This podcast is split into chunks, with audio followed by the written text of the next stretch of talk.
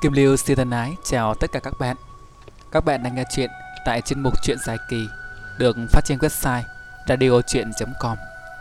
Hôm nay xin mời các bạn nghe phần tiếp theo cuốn tiểu thuyết Bản Sắc Anh Hùng. Chúc các bạn có những giờ phút nghe chuyện thoải mái.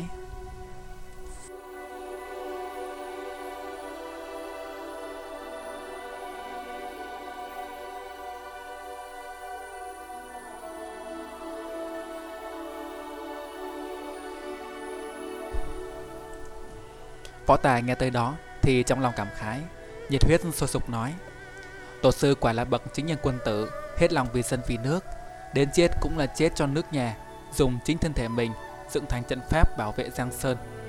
Tuy chuyện này không biết liệu có hiệu quả thật không, nhưng chỉ riêng tấm lòng đó cũng đã hết sức đáng khâm phục.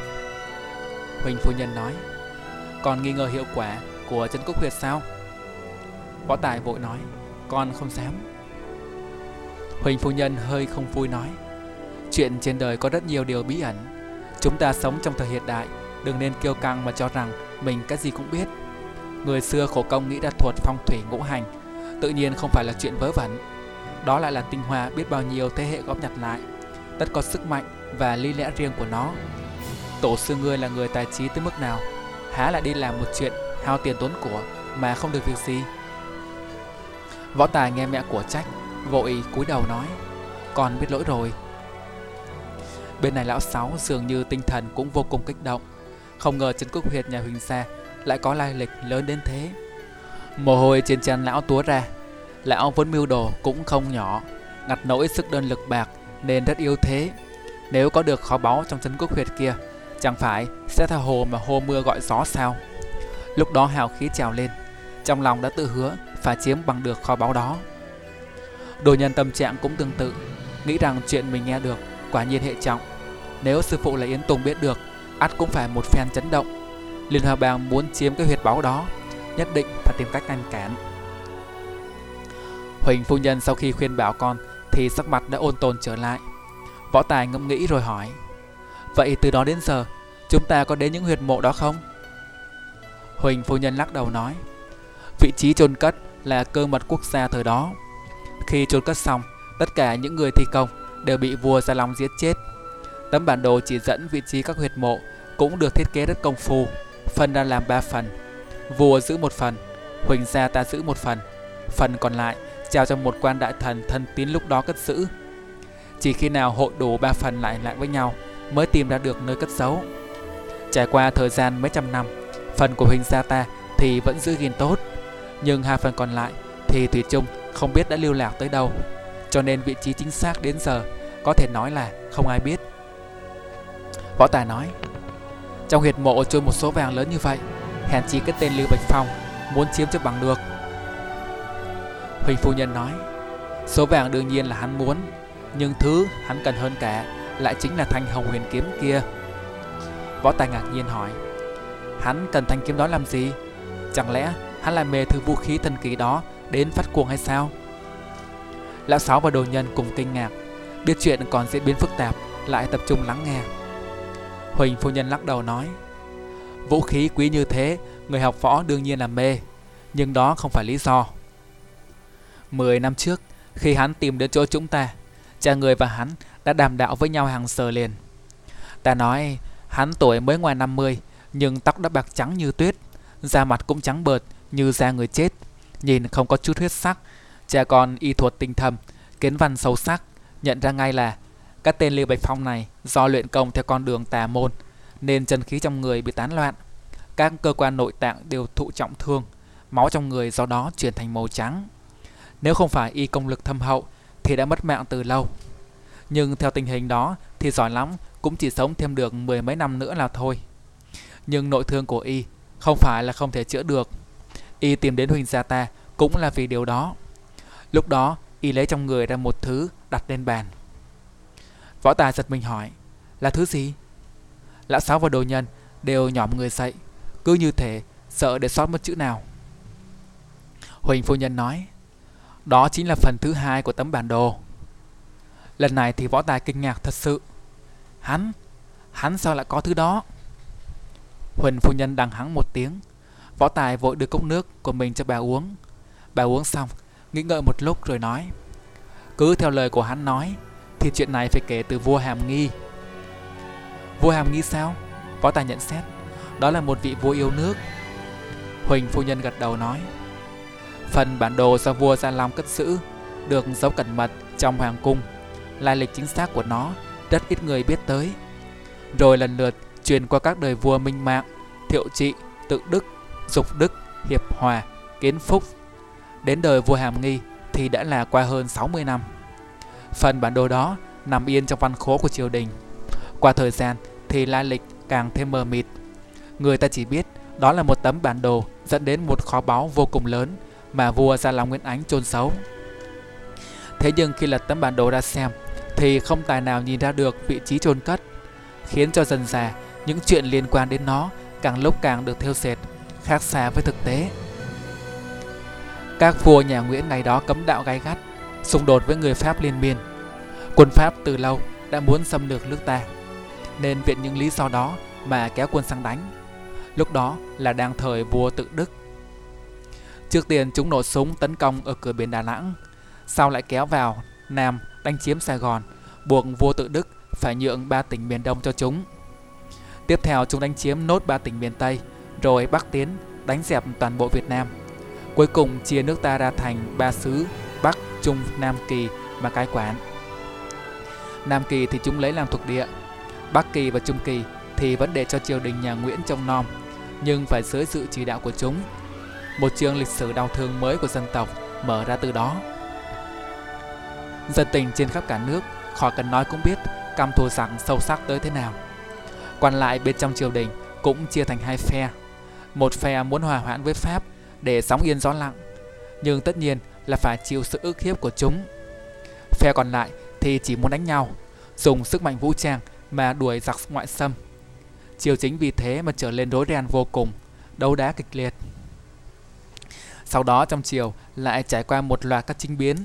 Cuối cùng vua Hàm Nghi được phá chủ chiến, mà đứng đầu là quan đại thần Tôn Thất Thuyết đưa lên làm vua.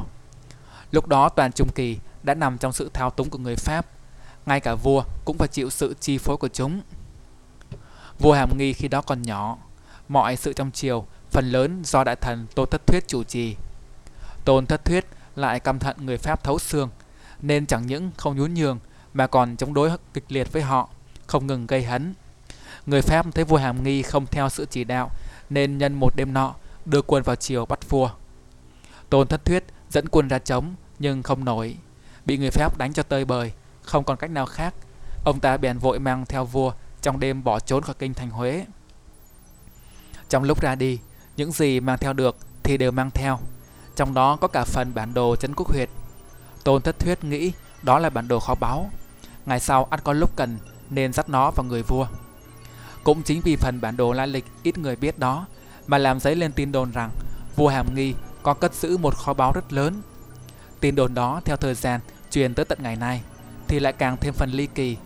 Nếu mà còn có coi báo, chắc cũng mấy lần nghe tin có người nọ người kia đi tìm kho báu vua Hàm Nghi chứ.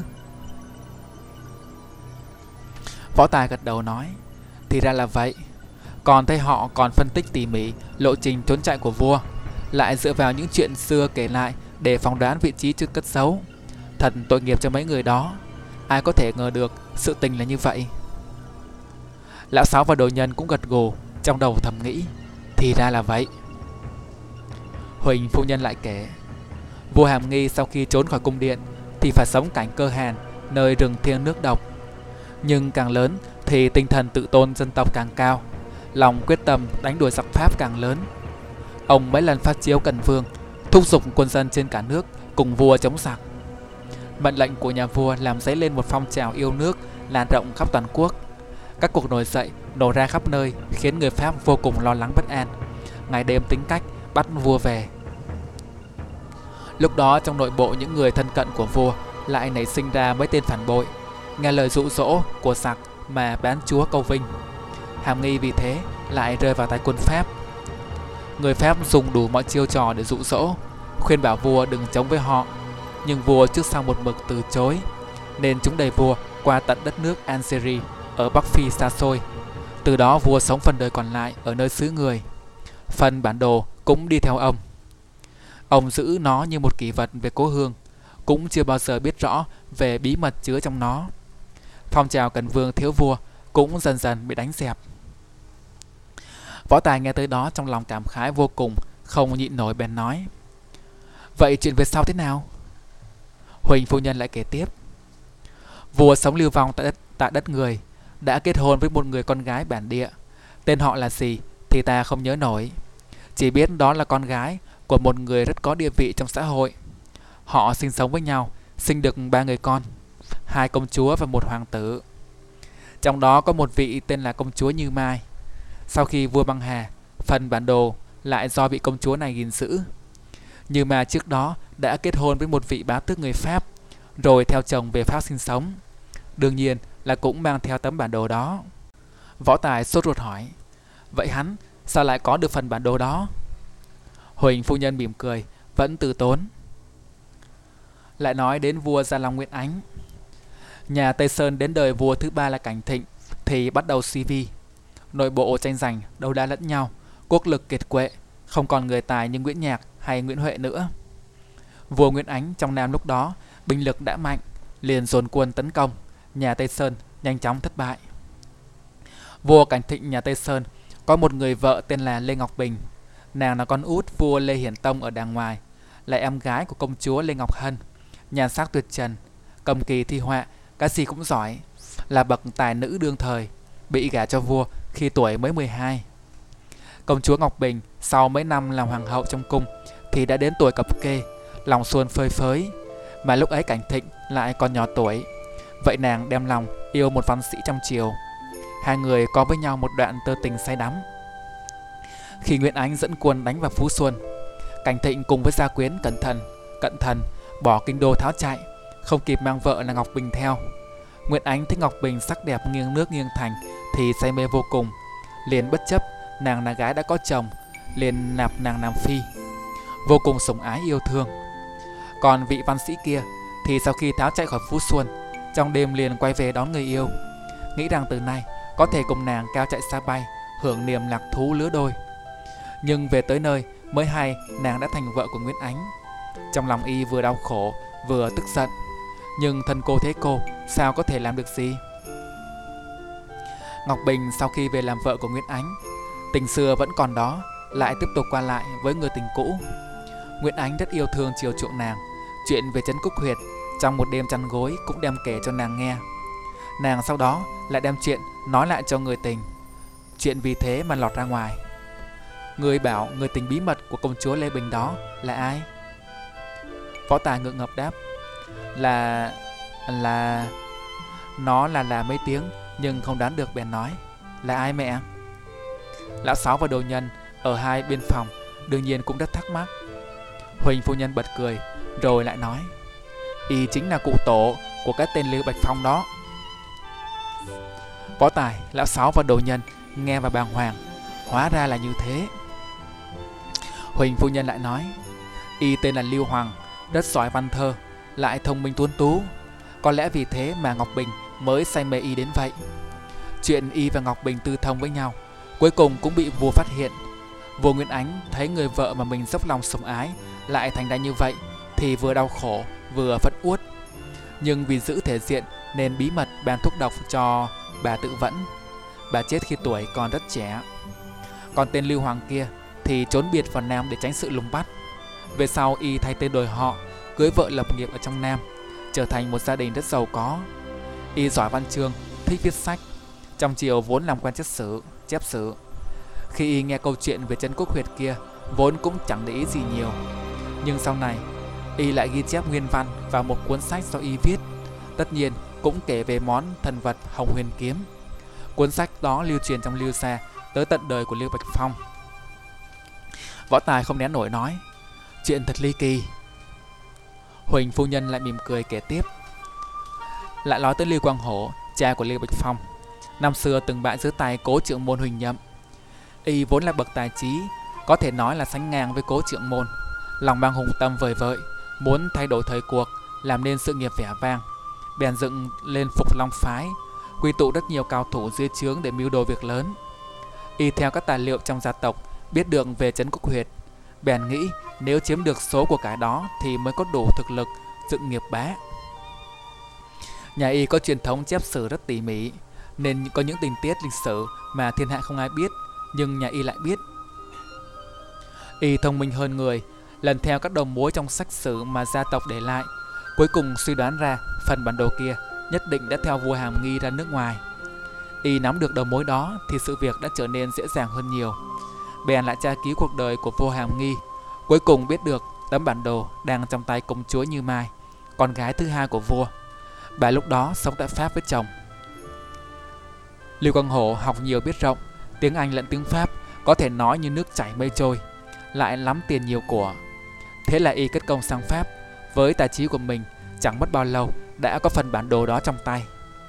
Năm đó Y đến Huỳnh gia tỷ võ, một phần là để đáp ứng lại lời khiêu chiến của Cố Trượng Môn, phần khác là muốn chiếm phần bản đồ mà Huỳnh gia đang giữ.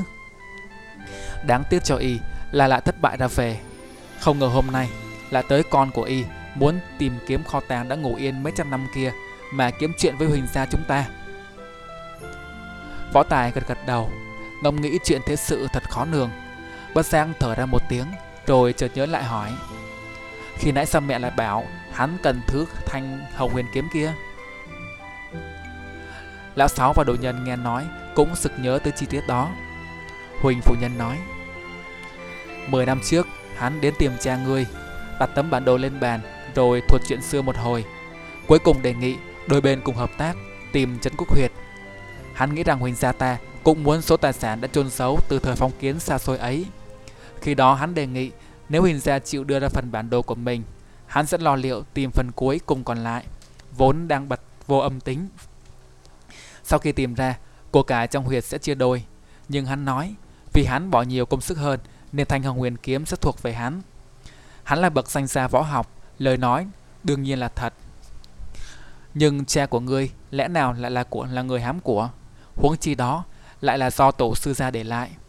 Khi nghe đề nghị của Lưu Bạch Phong thì trong lòng đã rất không vui. Cha người quan sát sắc diện của hắn, biết được hắn luyện công theo con đường tà môn, võ công tuy cao cường, nội công tuy thâm hậu, nhưng rốt lại vẫn chỉ là tự chui đầu vào chỗ chết, mạng sống không kéo dài được bao lâu nữa. Lưu Bạch Phong cũng tự biết mình nội thương trầm trọng, chỉ có một cách cứu chữa, đó là phải có một dị vật có khả năng hấp thụ nội lực của con người. Chỉ cần có được vật đó, hắn sẽ mang những độc tố nội thương trong cơ thể truyền cả sang. Vật vốn không giống như người, độc tố và nội thương của con người khi truyền sang chẳng những không làm nó hư hại mà còn gia tăng sát khí cho nó, khiến nó càng lợi hại. Đến lúc đó, nó sẽ là một thứ vũ khí mang độc, đả thương ai thì người đó chỉ có chết. Lưu Hoàng khi xưa khi chép về Trấn Quốc Huyệt cũng có kể về Thanh Hồng Huyền Kiếm.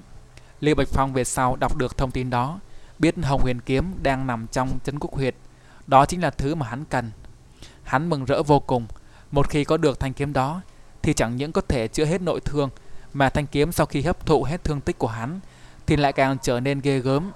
Đến lúc đó thì còn ai là địch thủ của hắn nữa. Việc tìm ra Trấn Quốc Huyệt kia đúng là một công đôi việc, cho nên hắn mới đến tìm cha ngươi mà bàn chuyện. Tâm cơ của hắn, cha ngươi suy tính một hồi thì đã nhìn ra quá nửa, đương nhiên chối phăng đề nghị đó. Ông lại tư vấn cho hắn một con đường tu tập theo đúng nội công pháp môn của môn phái ta, bảo đảm với hắn rằng sau 20 năm tu luyện thì thương thế trong người sẽ hết, nhưng với điều kiện là hắn phải ngưng luyện cái thứ tà môn kia đi. Thế nhưng hắn lại là kẻ tâm cao khí ngạo, không thèm lý tới tấm lòng đó của cha con, phủi đít ra về. Trước khi về còn nói sẽ có lúc Huỳnh gia phải hai tay mà dâng bản đồ đó lên cho hắn. Qua 10 năm, bây giờ thế lực của hắn quả đã vô cùng lớn. Huỳnh phu nhân kể tới đó, trong lòng bất giác lo lắng, liền buông một tiếng thở dài nói: không biết mọi chuyện rồi sẽ như thế nào, chỉ còn 2 tháng nữa là đến cái hẹn tỷ võ rồi. Võ Tài trong lòng cũng băn khoăn, lại hỏi mẹ: thế phần thứ 3 của tấm bản đồ, liệu có phải hắn đã tìm ra rồi không? Huỳnh phu nhân nghe hỏi, lại ngẫm nghĩ rồi trả lời: vua Gia Long có một viên đại thần tên là Nguyễn Văn Thành, là một vị tướng tài giỏi và trung thành. Phần bản đồ còn lại là giao cho Y giữ. Y là khai quốc công thần bậc nhất trong hàng ngũ tướng tá của Nguyễn Ánh, về sau làm đại quan trong triều rất được tin sùng. Nhưng sau lại bị nghi có ý tạo phản nên phải ngậm ngùi, Lên phải ngậm hờn mà chết. Trước lúc chết, y sợ toàn gia sẽ bị tru di, nên bí mật sắp đặt cho đứa con út của mình chạy trốn, mang theo luôn phần bản đồ kia, từ đó bật vô âm tính. Nghe nói người con đó sau này xuất gia đi tu, lai lịch tấm bản đồ vì thế rất mờ mịt. Tên Lưu Bạch Phong không biết có nắm được đầu mối nào không, mà lại nhận sẽ tìm phần thứ ba đó. Võ Tài nghe xong, liền nảy ra ý nghĩ nói: Mẹ, hắn ta vốn chỉ cần Thanh Hồng Huyền Kiếm đó, rất có thể vị trí huyệt mộ trên Đà Lạt nằm trong phần bản đồ của hắn rồi.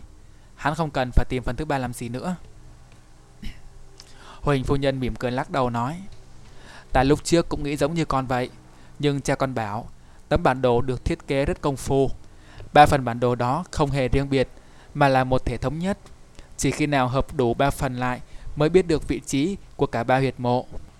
Võ Tài ngẫm nghĩ, cái phần bản đồ kia chỉ e qua gần 200 năm đã sớm không còn trên cõi đời này nữa. Tên Lưu Bạch Phong kia sao nhất định phải lấy được phần của Huỳnh gia?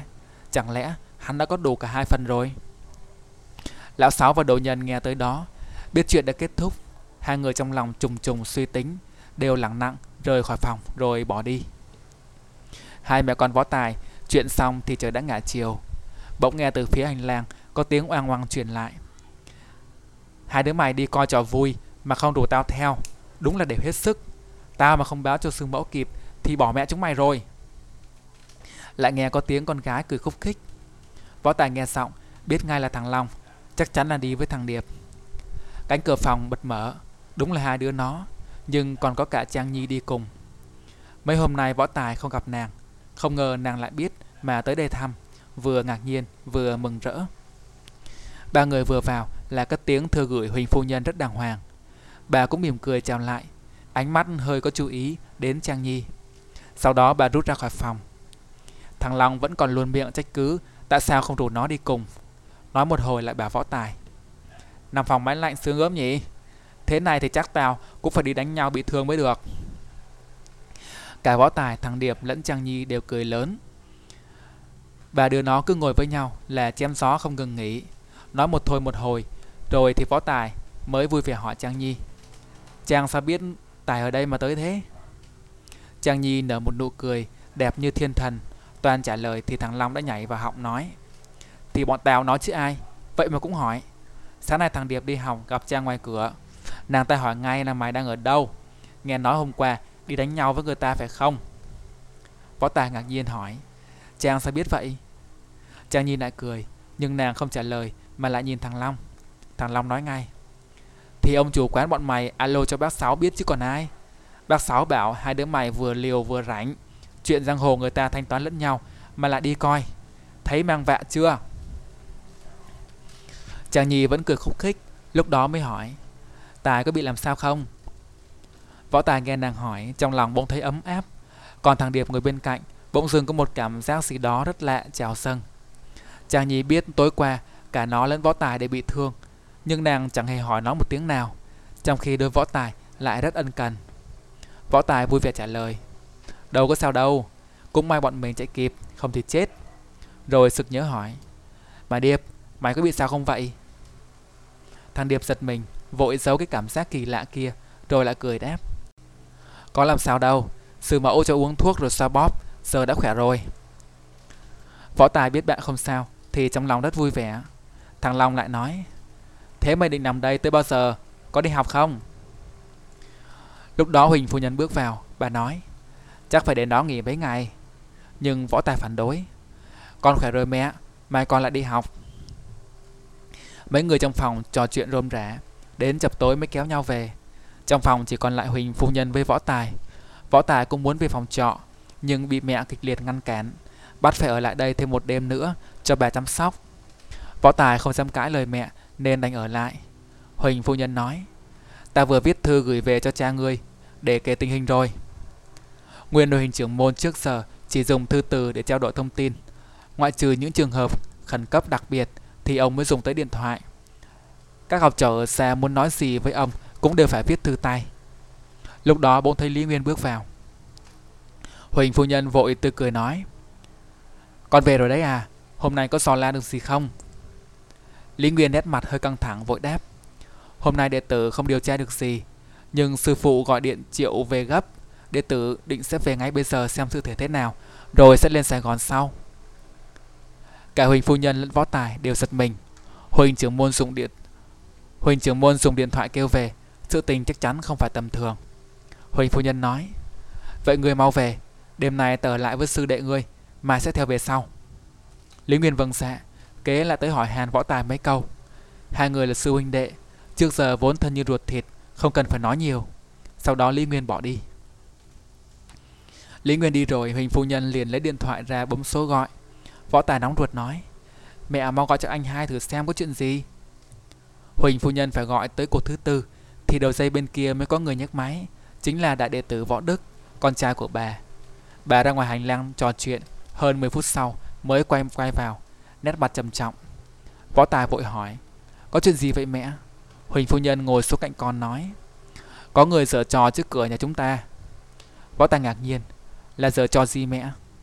Huỳnh Phu Nhân nói: Không biết là ai lại đem 3 cái đầu heo treo lên trước cửa phủ ta, lại kèm theo mảnh giấy viết: Mau nộp mạng. Võ Tài càng thất kinh, xen lẫn khó hiểu, ngẫm nghĩ rồi lại nói: Chắc là bọn Liên Hợp Bang làm. Chúng làm cái trò quái quỷ đó làm gì nhỉ? Huỳnh Phu Nhân thở dài nói: Không chỉ vậy, có 4 đệ tử của Huỳnh gia cũng bị bọn người lạ đánh cho trọng thương. Võ Tài nhỏm dậy nói: Cái gì? Huỳnh Phu Nhân đáp: Cha người gọi Lý Nguyên về để nghị sự gấp. Ông lo càng đến ngày tỉ thí thì càng sinh lắm chuyện, chỉ sợ việc chưa dừng lại ở đó. Huỳnh Phu Nhân nói tới đó thì dặn dò Võ Tài một lúc rồi bỏ ra ngoài.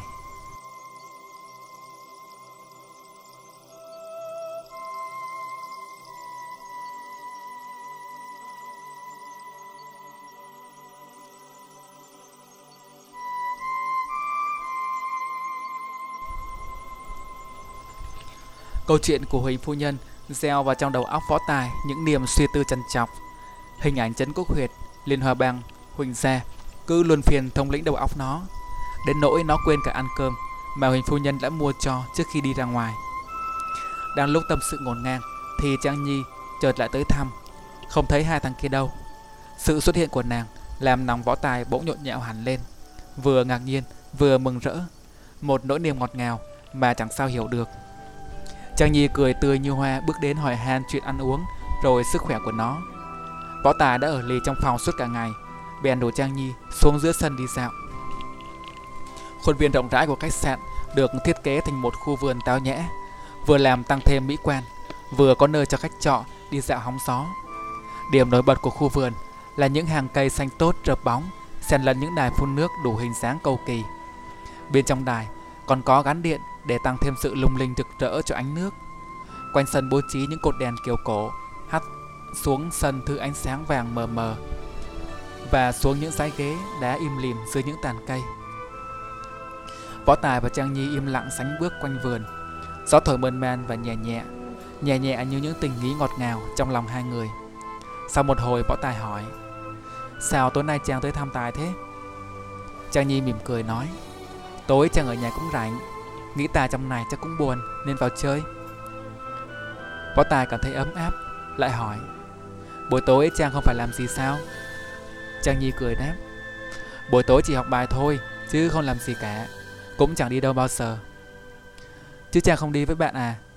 Võ Tài thắc mắc. Trang Nhi mỉm cười: Trang ít bạn lắm, bạn thân thì là chẳng có lẽ Tài là Trang thân nhất đấy. Câu trả lời khiến Võ Tài hơi bối rối. Trước giờ nó nghe có tình yêu sét đánh chứ chưa bao giờ có tình bạn sét đánh bao giờ. Chẳng lẽ Trang Nhi mới gặp nó mà đã coi nó là bạn thân nhất trên đời? Có lẽ nàng cũng chỉ nói đùa, nhưng dù sao lời nói đùa ấy cũng làm tim nó rung rinh. Trang Nhi nhìn sắc mặt của Võ Tài cũng đoán ra được nó đang nghĩ gì, bèn nói: Lúc trước Trang còn nói với Tài rồi đó, Trang theo chú này đây mà đó nên lấy đầu ra bạn mà thân. Chỉ có ở Sài Gòn là lâu nhất, tính ra cũng được 3 năm rồi. Trong mấy năm đó Trang cũng chẳng qua lại với ai cả, chỉ đến trường xong rồi về nhà. Trang Nhi sở hữu giọng nói ngọt ngào và trong trẻo, có sức mê hoặc tất cả những người con trai. Võ Tài cũng chẳng ngoại lệ, nó bị giọng nói ấy quyến rũ dữ dội đến nỗi không kìm được phép lịch sự mà quay sang lơ đãng nhìn ngắm khuôn mặt nàng. Ẩn hiện dưới những làn tóc mai phất phới trong gió là đôi mắt u hoài nằm dưới hai hàng lông mi cong như lá liễu, làn da trắng không tì vết, bờ môi gợn sóng, sống mũi vút cao, tất cả tạo thành một khuôn mặt thanh tú và đẹp đến khó tả. Hình ảnh một cô gái dạn dĩ mà nó nghe được tối hôm nào bỗng tan biến đâu hết. Trước mắt chỉ còn là một thiên thần cô đơn và xinh đẹp, rất cần được sự bảo vệ che chở. Huống chi thiên thần đó còn nói nó là bạn thân nhất. Lời nói của Võ Tài cũng theo nhịp cảm xúc mà trở nên ngập ngừng, thậm chí còn hơi run. Ta lại nghĩ một cô gái xinh đẹp như Trang chắc phải có nhiều người theo đuổi lắm chứ. Trang Nhi bật cười, cách cười của những cô gái hồn nhiên vui tươi, dường như chẳng hề để ý tới ánh mắt rất trìu mến và cử chỉ bối rối của Võ Tài. Có, nhiều lắm. Trang mà kể ra chắc sẽ khiến ta giật mình đó. Xem này, công tử có nè, đại gia có nè, bạn học cũng có. Vừa nói, ngón tay nàng vừa đếm một cách tinh nghịch, miệng thì cười khúc khích. Nhưng mà Trang chẳng thích bọn họ chút nào cả. Với lại tính Trang chỉ muốn một mình thôi, không thích giao du với nhiều người, nên ai rủ đi chơi là Trang cũng từ chối hết. Ai mà tán tỉnh là Trang bỏ chạy ngay. Võ Tài cảm thấy sự đáng yêu của Trang Nhi càng lúc càng tăng thêm theo mỗi lời nàng nói, bèn nghĩ ra một câu nói đùa bảo: vậy nếu mà ta rủ Trang đi chơi là Trang cũng bỏ chạy luôn phải không? Trang Nhi vẫn giữ điệu cười hồn nhiên đáp: cái đấy phải để xem ta chân thành đến mức nào chứ. Võ Tài cũng cười, tự cho đó là một lời từ chối khéo léo. Nó nói: vậy ba mẹ Trang đâu? Trang Nhi nét mặt đang vui vẻ, nghe Võ Tài hỏi vậy thì dần dần trùng xuống. Sau cùng nói: ba mẹ Trang chết cả rồi, mà lúc Trang còn nhỏ xíu à, từ đó chú Sáu đưa về nuôi. Võ Tài thấy nàng buồn, trong lòng cũng bùi ngùi. Toàn nói mấy câu an ủi nhưng không biết nói sao, lại cảm thấy số phận của nàng thật đáng thương. Bàn tay nó lúc đó dường như chỉ muốn nắm lấy bàn tay nhỏ nhắn trắng tinh kia, truyền vào đó hơi ấm và khẳng định sự bảo vệ mạnh mẽ của mình, sẵn sàng dành cho nàng. Nhưng nó làm sao đủ can đảm mà làm chuyện ấy, cho nên chỉ lững thững bước đi. Những cảm xúc dạt dào trong lòng hiện ra ngoài cũng chỉ bằng ánh mắt rất quan tâm và vẻ mặt hơi bối rối. Không biết Trang Nhi có nhận ra điều đó không, nàng bỗng nói: anh biết vì sao cha mẹ Trang lại chết không? Câu hỏi khiến Võ Tài bối rối, khẽ khẽ lắc đầu nói: nếu là chuyện buồn, Trang đừng kể ra có lẽ sẽ hay hơn. Trang Nhi mỉm cười nói: Trang chưa kể với ai bao giờ cả, chỉ đè nén trong lòng thôi. Không hiểu sao với Tài, dù rằng chỉ mới gặp mà Trang lại cảm thấy rất an tâm, nên Trang muốn kể cho Tài nghe, có được không? Lại một lần nữa, những lời nói thân mật của nàng làm Võ Tài run lên như có điện chạy qua người. Mùi hương từ người Trang Nhi thoang thoảng tỏa ra, càng làm cho nó thêm mê man. Bao nhiêu nhu ý trong lòng cuộn trào, muôn vàn lời nói, cuối cùng cũng chỉ mỉm cười bảo: vậy Trang nói cho Tài nghe đi, nói ra lòng sẽ thanh thản hơn nhiều. Trang Nhi bỗng đưa mắt liếc nhìn nó một cái, không hiểu nàng thấy có gì trong ánh mắt ấy mà mỉm cười rất khó hiểu. Hai người cùng ngồi xuống một cái ghế đá dưới một tàn cây. Cái ghế nằm cách cột đèn một đoạn hơi xa nên chìm khuất trong bóng tối. Võ Tài ngồi cạnh nàng, cảm thấy mùi hương thơm mát từ da thịt nàng tỏa ra. Nó mới lần đầu gặp phải những cảm xúc tràn đầy tình ý này, nên kinh nghiệm ứng phó còn rất ít, chỉ cố gắng giữ bình tĩnh, ngồi thật nghiêm trang. Phía đằng sau, tiếng xe cộ ngoài đường rì rầm truyền tới, nghe như vẳng đến từ một nơi xa xăm nào đó. Cả cái sân rộng giờ chỉ có hai người. Trang Nhi nói: bà mẹ Trang là bị người ta giết chết đấy. Võ Tài giật nảy mình rồi vội hỏi: là ai làm? Sao họ lại làm thế? Trang Nhi có lẽ cũng đoán được phản ứng của nó, bèn nói: chính là cái tên Lưu Bạch Phong, bang chủ của Liên Hoa Bang nức tiếng Sài Gòn này. Giọng nàng đã bắt đầu pha chút cay đắng. Võ Tài nghe những lời đó mà lặng cả người. Lại là Liên Hoa Bang, cứ như thể mọi chuyện xảy ra quanh nó đều có dính dáng tới tổ chức này. Trang Nhi nói: chú Sáu đã cầm thù bọn chúng, lúc nào cũng nhắc nhở Trang là phải trả thù cho cha mẹ, giết chết cái tên xấu xa đó. Chú ấy lúc trước cũng là nhân vật rất có tiếng tăm trong giới võ thuật, đàn em không phải là ít, nhưng so ra với bọn chúng thì thật chẳng đáng là gì. Chú vẫn ngày đêm bày mưu tính kế để rửa hận cho cha mẹ Trang. Đến năm nay cũng đã mười mấy năm rồi. Năm đó Trang mới 5 tuổi thôi, là chú Sáu bất chấp tính mạng để cứu Trang đó, nên Trang coi chú ấy như cha vậy. Võ Tài khẽ gật đầu tự nhủ, thì ra là vậy. Mấy bữa trước nó nghe lén buổi họp kín ngoài cửa phòng lão Sáu, trong lòng vẫn luôn thắc mắc sao lão lại đối đầu với Liên Hoa Bang. Lúc đó còn tưởng lão có ý xấu, muốn kiếm chuyện với cả Huỳnh gia nhà mình. Bây giờ thì lý do đã rõ, bỗng chốc thấy nhẹ lòng, lại càng cảm thấy thương yêu Trang Nhi hơn. Nó nói, nhưng sao Lưu Bạch Phong lại giết cha mẹ Trang? Trang Nhi mỉm cười nhìn Võ Tài, ánh mắt trìu mến. Có lẽ là cảm nhận được sự quan tâm thật sự trong cách nói của nó. Nàng khẽ lắc đầu nói, Trang cũng không biết, chú Sáu chưa bao giờ nói với Trang. Chú chỉ bảo rằng cha của Trang vì gây ảnh hưởng nghiêm trọng đến lợi ích của Lưu Bạch Phong nên hắn giết đi. Võ Tài ngẫm nghĩ, cho rằng cái tên Lưu Bạch Phong cả đời làm chuyện xấu, cha của Trang Nhi lại gây chuyện tổn hại đến lợi ích của hắn, vậy chắc chắn phải là chuyện tốt rồi. Có lẽ ông là một người tốt. Trang Nhi lại nói, Trang vì mối thù đó mà từ bé tới giờ sống rất khép mình, cảm thấy cuộc đời này chẳng có ai tốt cả, ai cũng xấu xa hết. Lời nói của nàng nghẹn ngào, những lời lẽ đơn giản nhưng bộc bạch một tâm hồn rất trống trải. Võ Tài vốn là người nhạy cảm, ngồi gần bên mà thân hình run lên từng chập. Ngay cả khi giao thủ với trung sư dã quỷ, nó cũng chẳng mảy may run sợ. Vậy mà giờ đây, cảm thấy được nỗi muộn phiền của cô gái bên cạnh, nó lại run lên như vậy. Nàng thật tội nghiệp, nàng chỉ có một mình. Bao nhiêu ý nghĩ dâng lên trong lòng, rồi bỗng bàn tay của nó đã nắm lấy tay nàng từ lúc nào, nàng cũng chẳng rút ra. Còn Võ Tài cũng không biết nói gì, chỉ cảm thấy da thịt nàng mịn màng làm sao. Cuối cùng, khi nhận ra không thể cứ im lặng mãi, nó an ủi, Trang đừng buồn nhiều, thế giới này không xấu xa như Trang nghĩ đâu, vẫn còn nhiều người tốt mà. Trang Nhi ngẩng lên nhìn nó, mỉm cười nói, Trang biết Tài là người tốt. Ánh mắt hai người chạm nhau, rồi không sao rời đi được nữa. Võ Tài tha thiết nhìn nàng, cảm thấy trên thế giới này còn điều gì xinh đẹp hơn đôi mắt đó nữa. Bất giác nó nói, từ giờ có Tài rồi, Trang không phải sợ một mình nữa đâu. Nàng vẫn mỉm cười nói, có thật không? Võ Tài vừa khẳng định, tất nhiên rồi. Không hiểu sao Tài cảm thấy rất... Nói tới đó thì nó ấp úng không nói được nữa. Trang Nhi thắc mắc hỏi, Tài cảm thấy thế nào? Võ Tài định nói, cảm thấy rất yêu quý Trang, nhưng lời đã đến miệng thì không dám nói thành tiếng, bèn ấp úng, cũng không có gì, chỉ là Tài nhất định sẽ đối tốt với Trang, hứa đấy. Trang Nhi rất vui, bật cười khúc khích, nét sầu muộn khi nãy của nàng dường như tan biến cả. Rồi nàng chợt nói, khi nãy Trang có qua phòng của Tài chơi đấy, điệp đàn rất hay. Võ Tài thấy nàng khen bạn thì rất vui, cười nói, thằng đó thì khỏi nói, nghệ sĩ thứ thiệt đấy. Trang Nhi lại bảo, điệp còn bảo nếu Trang thích thì cứ qua chơi thường xuyên, điệp sẽ dạy đàn cho. Võ Tài lại càng mừng nói, phải đấy, thông minh như Trang chắc sẽ học nhanh lắm. Trang Nhi cười nói, sao Tài biết Trang thông minh? Võ Tài cũng cười, sự bối rối e thẹn lúc đầu đã tan biến, thay vào đó là sự thân thiết. Thì nhìn Trang lại biết thông minh rồi.